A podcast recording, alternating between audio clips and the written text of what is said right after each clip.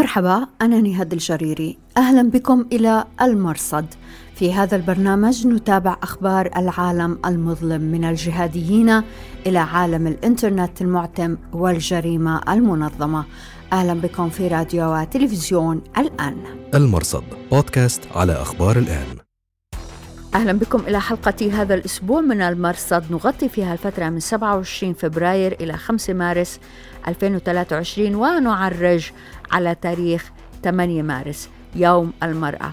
كل عام والمرأة بخير في كل مكان. أنا نهاد الجريري إلى العناوين.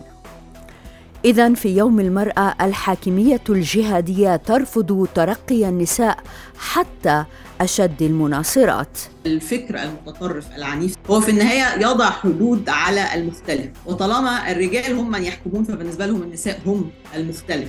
نستضيف اليوم الدكتورة رابحة سيف علام مديرة برنامج التطرف والإرهاب في مركز الأهرام للدراسات السياسية والاستراتيجية. كما نستضيف الدكتورة عزة هاشم المدير البحثي في مركز الحبتور بالقاهرة. يجتمع الفقر مع الجهل إحنا ممكن نكون قدام موجة عناصر إرهابية قادمة من أفغانستان مهولة في الفترة اللي جاية. أسبوع صعب على الجهاديين في العالم. قتل المسؤول الإعلامي في قاعدة اليمن حمد التميمي. ماذا قال عنه باطرفي وما علاقته بالهجمات البحرية؟ والتحالف يقتل الرجل الثاني في داعش أبو سارة العراقي الذي ربما يملك مفتاح الخليفة المزعوم نفسه.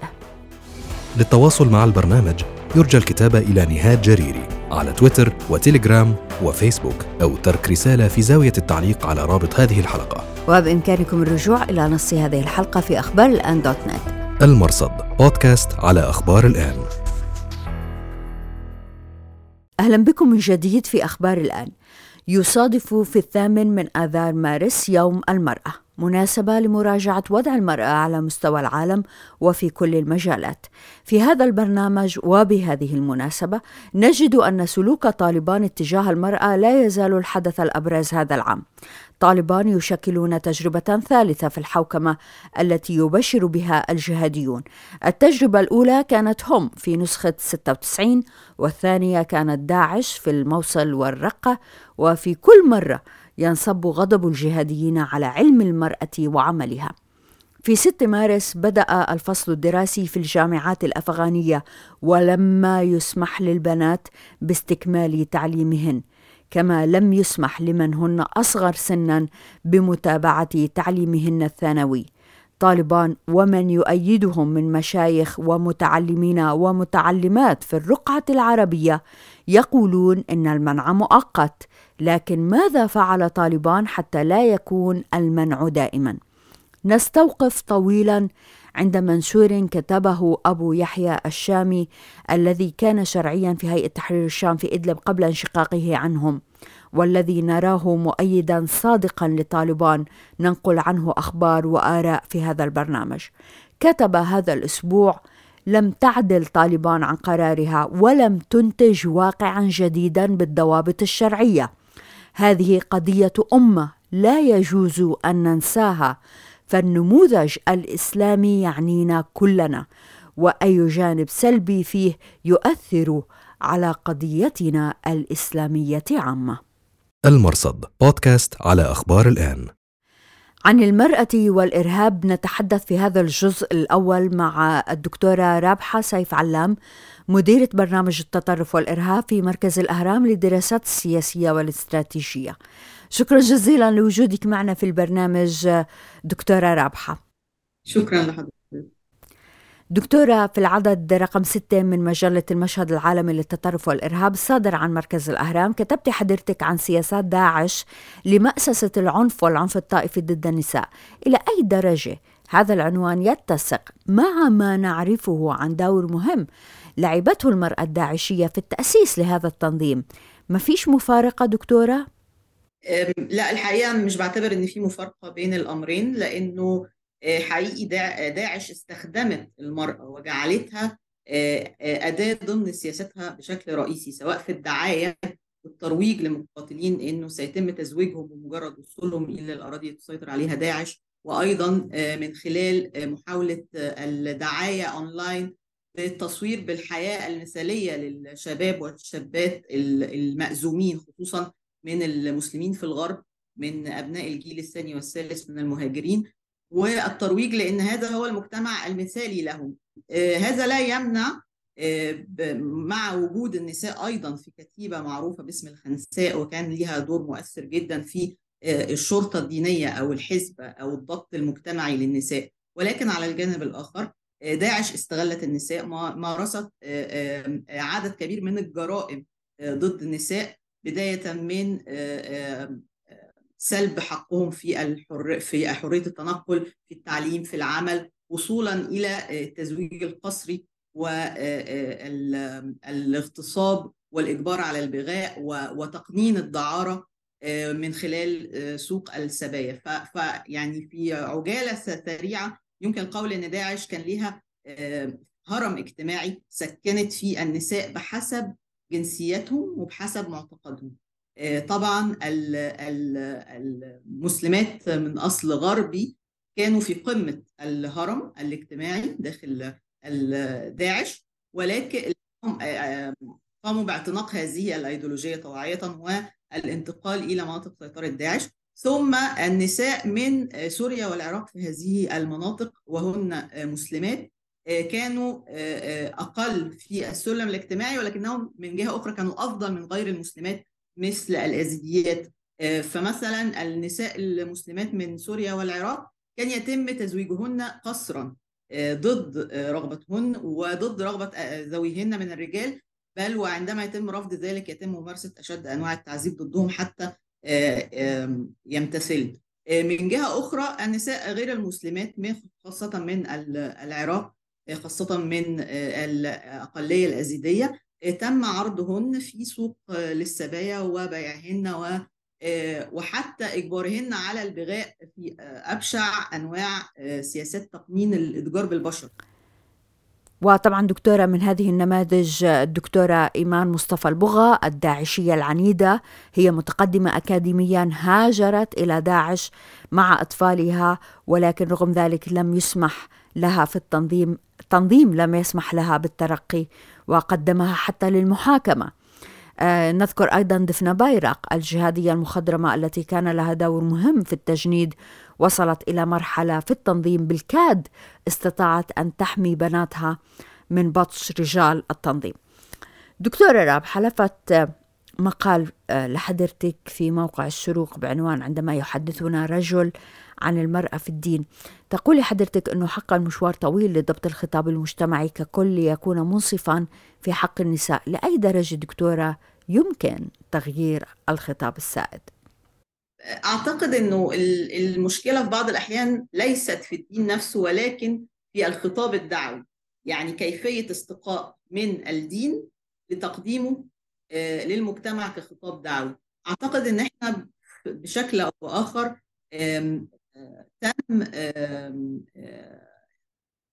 تجميد الصورة أو تجميد الخطاب الدعوي في مرحلة تاريخية سابقة. لا تتلائم مع المرحلة الراهنة. بنحاول نبني مجتمعات تكون معتمدة على طاقات كل أبنائها من النساء والرجال. ولكن أحيانا الخطاب الدعوي يكبلنا ويحرم النساء من بعض الحقوق. ويتساءل حتى أسئلة في منتهى السذاجة هل تستطيع النساء أن تفعل ذلك أو لا؟ وأعتقد إنه التساؤل ليس تساؤل فقهي أو ديني بقدر ما هو عدم فهم من طبيعة رجل الدين الذي هو رجل لطبيعة المرأة. ولكن لو تخيلنا إنه من يقوم على إنتاج الخطاب الدعوي هن من النساء فهن يعلمن مسبقا انهن قادرات على فعل كل شيء. هن يعلمن مسبقا انهن قادرات على تحصيل العلم والامتهان كل المهن. وربما مزاحمة الرجال في سوق العمل وإثبات كفاءة دون حتى أن يتساءلن عن الأسئلة التي قد تبدو ساذجة التي يتم طرحها من رجال الدين لمجرد انهم أنهم رجال وليسوا لأنهم يشتغلون بالدين. فأعتقد هذا ينطبق على الخطاب الدعوي ينطبق على الخطاب الإعلامي أحيانا ينطبق على حتى ال ال ال الأدب أو صورة المرأة في الأدب وفي الفنون وفي مختلف ال ال أو الاغاني مثلا لأنه أعتقد هذا لا ينطبق فقط على الخطاب الدعوي ولكن إلى أي مدى الرجل المشتغل بأي نوع من أنواع بقى إنتاج الفنون أو الدعوة أو غيره يصل صورة سليمة عن القدرات الحقيقية للنساء. فللأسف هو محكوم بتصوراته هو كرجل. فبالتالي يضع حدود تلقائية على دور النساء في المجتمع. حدود لم يضعها لا الدين ولا الطبيعة البشرية ولكن يعني قد يكون نوع من أنواع التطوع في فرض القوالب أو الصور النمطية وهذا ليس في الحقيقة قائم. وكامرأة وباحثة دكتورة رابحة كيف تنظرين إلى طالبان الذين قد نعتبرهم جماعة جهادية كان من أبرز إجراءاتهم بعد وصولهم للحكم هو تقييد عمل المرأة وتعليمها كيف تنظرين إلى ذلك كامرأة وباحثة؟ أعتقد الفكر المتطرف العنيف أو الإرهابي يتعامل مع المرأة بنفس المنظور ولكن بدرجات مختلفة من القمع. ولكن في النهاية هو كله قمع. يعني طالبان تمنع المرأة عن العمل أو عن الدراسة. القاعدة استخدمت المرأة في بعض التفجيرات الانتحارية باعتبارها يعني استخدام مرة واحدة للنساء لكي يقوموا بتفجير أنفسهن. وداعش ربما استثمرت أكثر واستخدمتهم في سياسة تطويع النساء وسياسة الضبط المجتمعي ضد النساء ولكن في في المقام الأخير هم كلهم قاموا بقمع المرأة بدرجات مختلفة. بشكل عام الفكر المتطرف العنيف سواء كان له غطاء ديني أو إطار ديني أو ربما إطار يميني أكثر يمينية بشكل متطرف هو في النهاية يضع حدود على المختلف. وطالما الرجال هم من يحكمون فبالنسبة لهم النساء هم المختلف.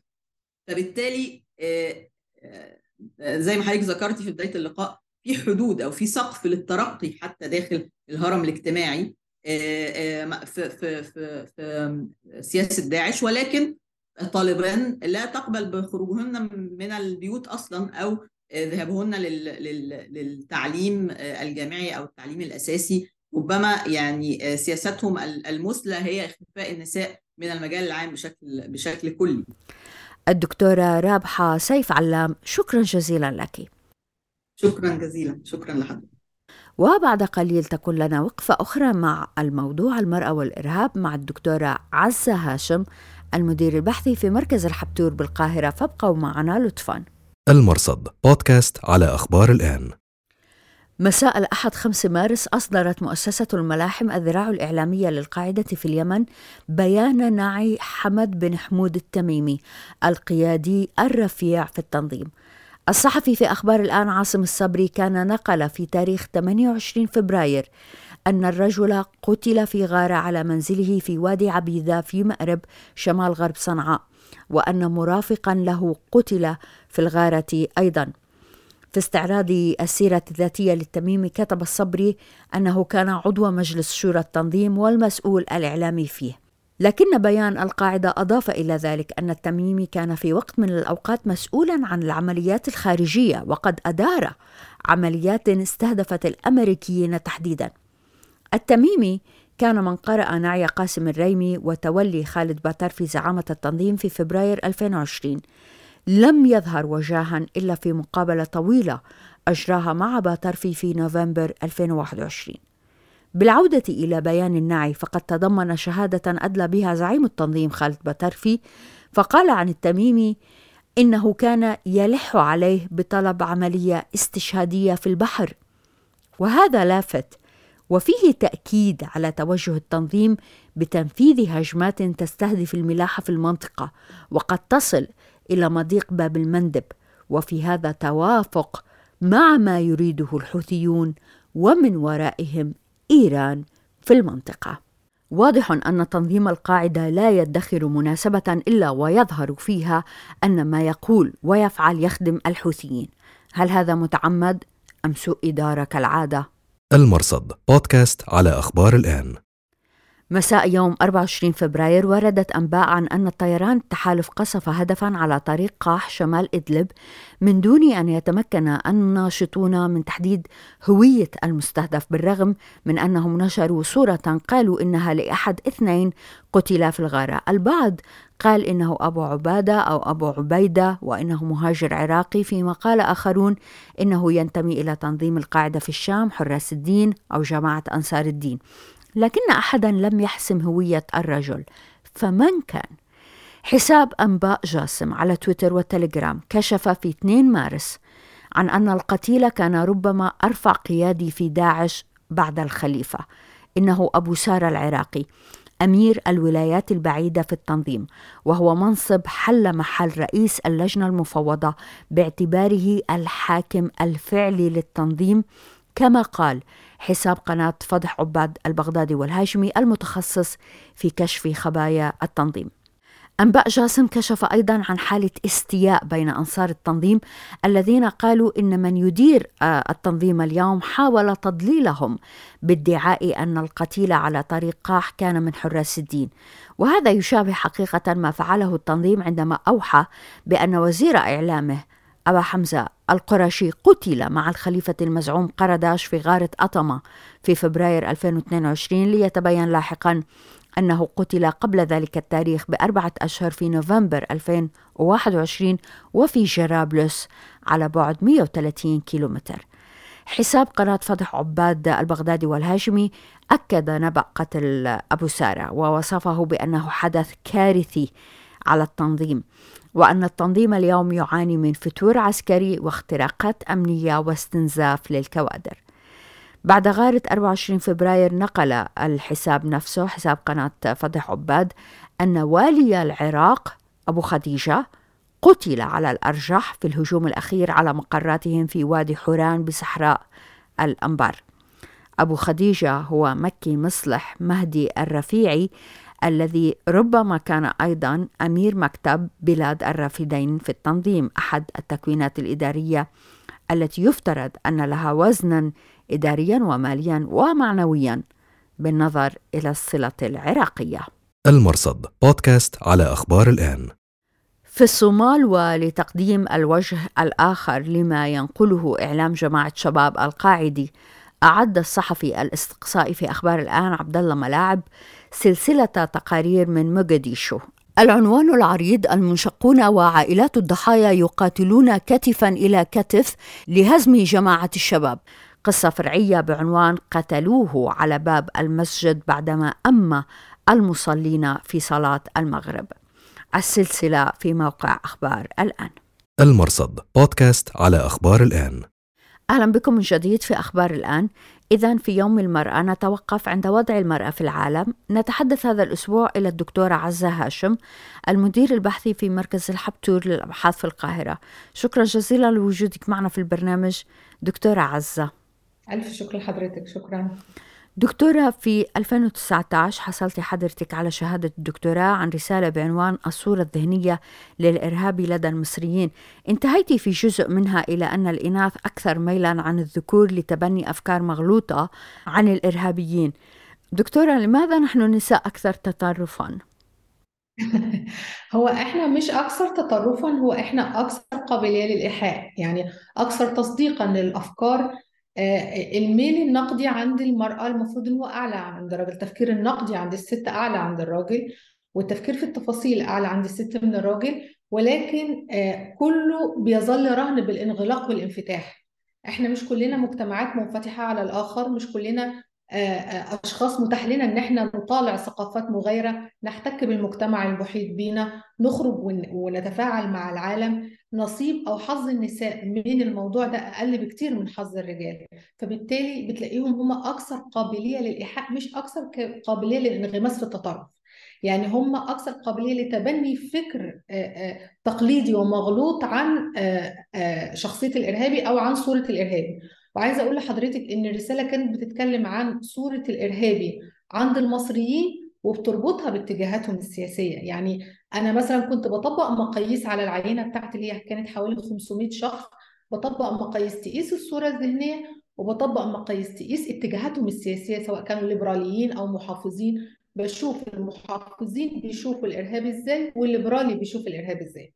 فكانت النساء والغريبة إن هم أكثر ميلا لتبني الاتجاه المحافظ في التفكير واللي بيتبنى الاتجاه المحافظ بيميل أكتر إن هو يتبنى الصور النمطية التقليدية في كل حاجة كل كل اتجاهات مش في نظرته الإرهابي لا في نظرته للمجتمع في نظرته للعادات والتقاليد بشكل عام.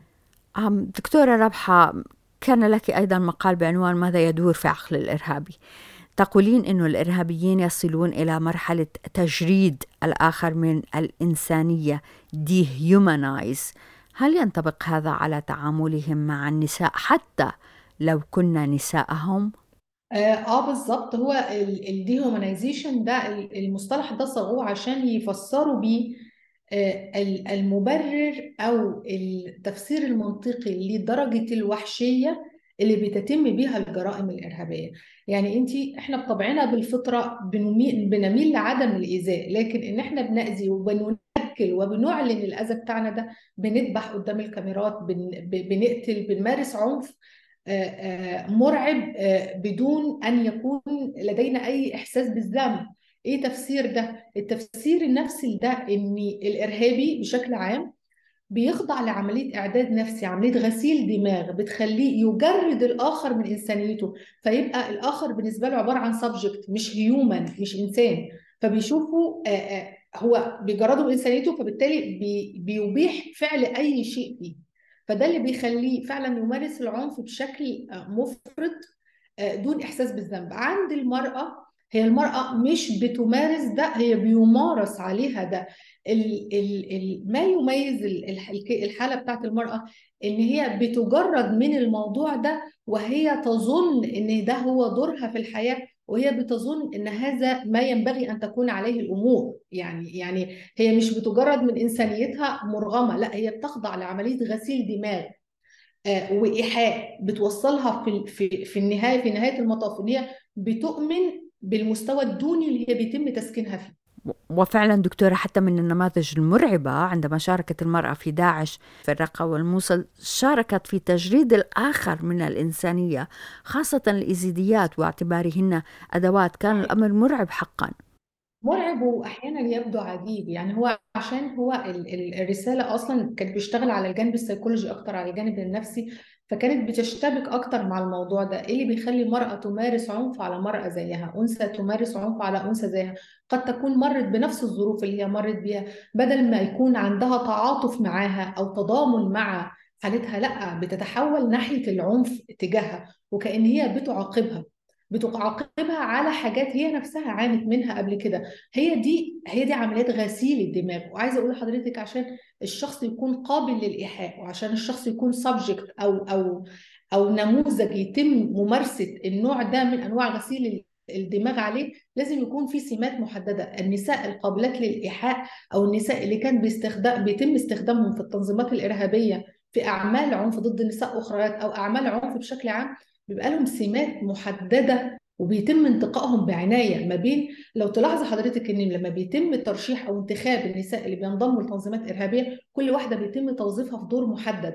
التوظيف ده بيتم بناء على سمات شخصيتها وبناء على ظروفها المعيشية. في المرأة الانتحارية وفي المرأة المقاتلة وفي المرأة المستكينة اللي وظيفتها بس إنجاب الأبناء وإن هي طاعة الزوج. كل سمات شخصية بيتم استخدامها بشكل محدد وتوظيفها في المكان اللي المفروض تتوظف فيه. دكتور عزة طالبان من الجماعات اللي بنستطيع أن نصنفها جهادية على الأقل بالنظر لعلاقتها مع القاعدة أو الحماس القاعديين لهذه الجماعة. وصلوا للحكم في أفغانستان. من أبرز القرارات التي اتخذوها في الحال كان التضييق على عمل المرأة وتعليمها كيف تنظرين إلى هذا الأمر كامرأة وباحثة؟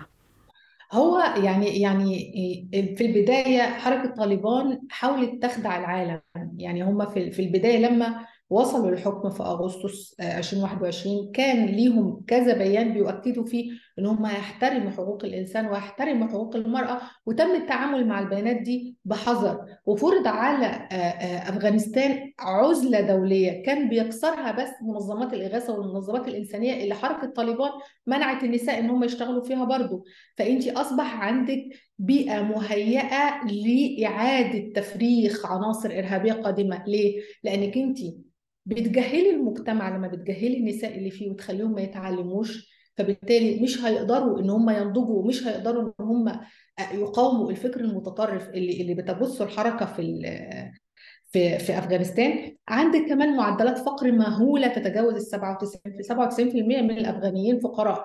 اجتمع يجتمع الفقر مع الجهل أم مش متعلمة ومش واخدة حظها في التعليم مع بيئة بتعاني من الفقر والانغلاق والانعزال عن العالم إحنا ممكن نكون قدام موجة عناصر إرهابية قادمة من أفغانستان مهولة في الفترة اللي جاية. عايزة أقول لحضرتك في فرق ما بين الأمية وما بين الجهل. الجهل بينتج عن الانغلاق مش إنك أنت ما تروحيش مدرسة لا. أنت ما عندكيش تلفزيون ما عندكيش راديو ما عندكيش إنترنت مش مسموح لك إنك أنت تخرجي للشارع مش مسموح لك إنك أنت تشتبكي مع الآخرين في أي حوارات أو نقاشات مقفول عليكي آه تماما. في الوقت ده صعب جدا. حتى وإن كنت كواليفايد إنك أنت تكوني شخصية منفتحة أنت كل ما حواليك من ما حولك من سياق مغلق. فإزاي هتعلمي طفلك إن هو يكون بيفكر بشكل نقدي؟ إزاي هتعلمي طفلك إن هو يعارض الأفكار المتطرفة اللي لم تكوني أصلا ما بتشوفيش غيرها؟ فبالتالي أنت مجتمع معاكي الانغلاق التام مع الجهل. العاملين مع بعض بيخرجوا ده. على فكرة عايزة أقول لحضرتك ما في كتير أمهات أميات وما تعلموش وبيربوا أولاد بيخرجوا عظماء للمجتمع.